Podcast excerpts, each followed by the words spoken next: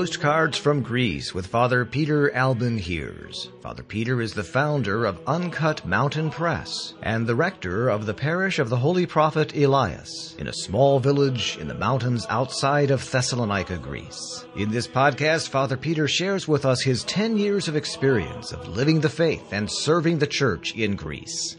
Here's Father Peter.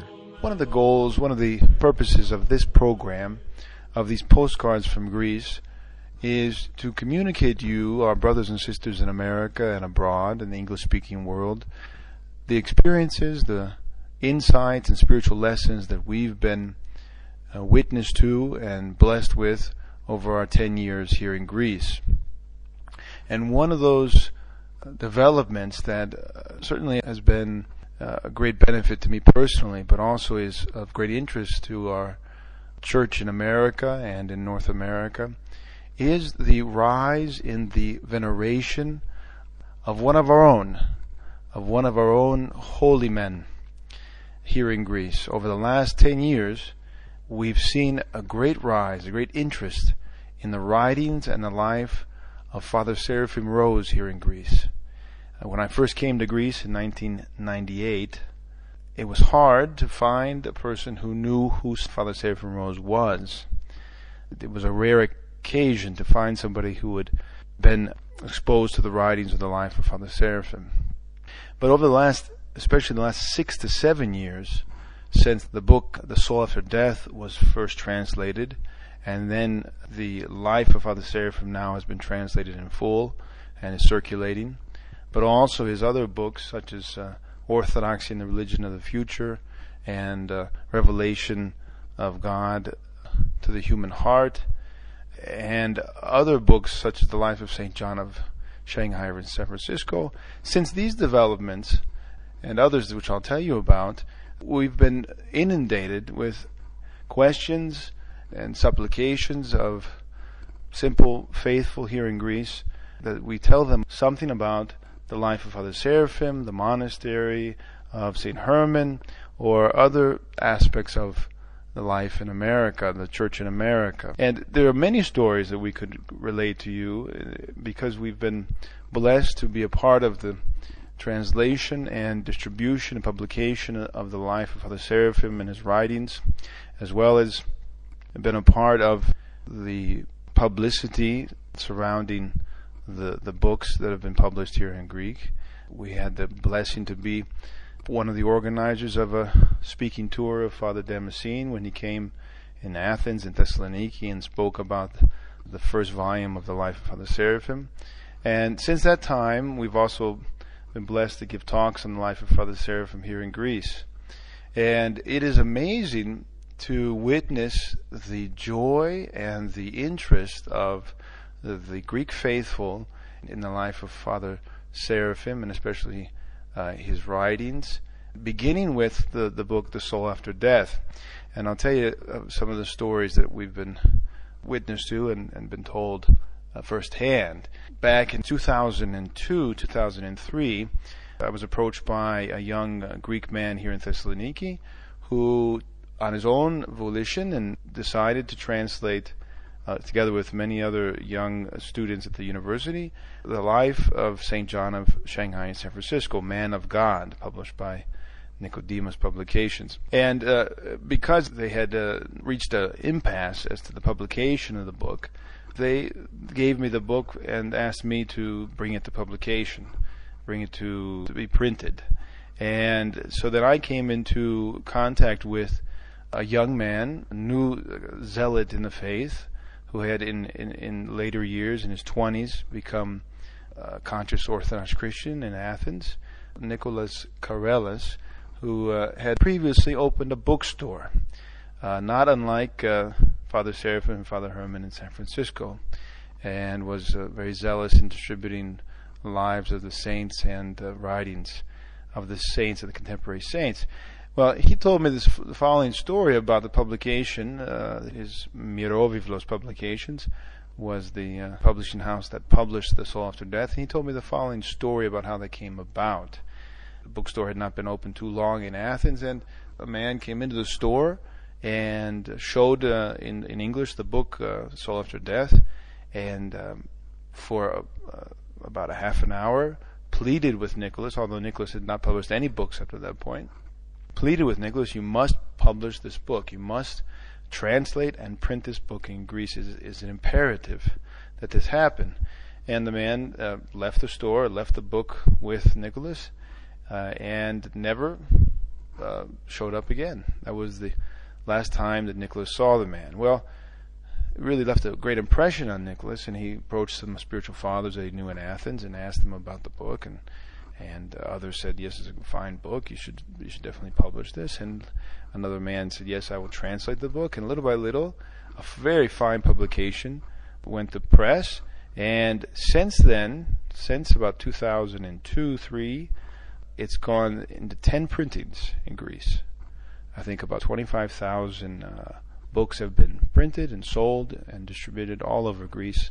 Though the book uh, Orthodox Religion of the Future had already been translated, it really did not see a wide distribution. This book was the first that saw tremendous distribution in Greece, and people became very interested in Father Seraphim after that. Well, when I met Nicholas, I approached him about publishing the life of St. John of Shanghai in San Francisco and at the same time really counseled him that I think he, he, he, had great desire to translate and publish other books by Father Seraphim, and I suggested that he start with the life of Father Seraphim. And thanks be to God, after several years and much struggle and good work on the part of many, including some monks on Mount Athos, the whole life of Father Seraphim has been printed in three volumes and has been well received in Greece and is in, in, in second and third printings.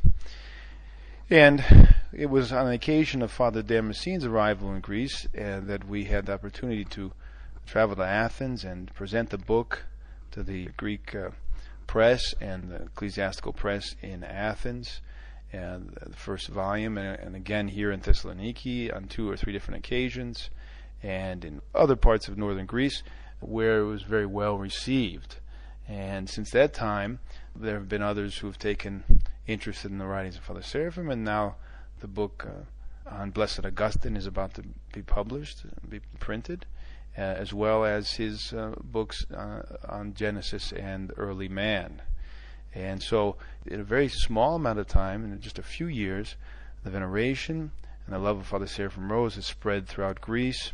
People are really showing great interest in what he has to say, and I've been made uh, privy to and become friends with people in other parts of uh, the Balkans, in Serbia, in Romania, where uh, they've told me as well that the same uh, the same phenomenon is happening and has happened uh, perhaps even earlier in Serbia with the writings of Father Seraphim. So much so that when I was in Serbia just a few years ago, it made a great impression on me to see that uh, Father Seraphim was by many young people, especially, really considered to be a saint. And they, they had icons made of him, and they considered that he was a holy saint of the church, a holy man of the church. And it came to mind the words of the Lord a prophet is not received in his own country, uh, that he has no honor in his own country.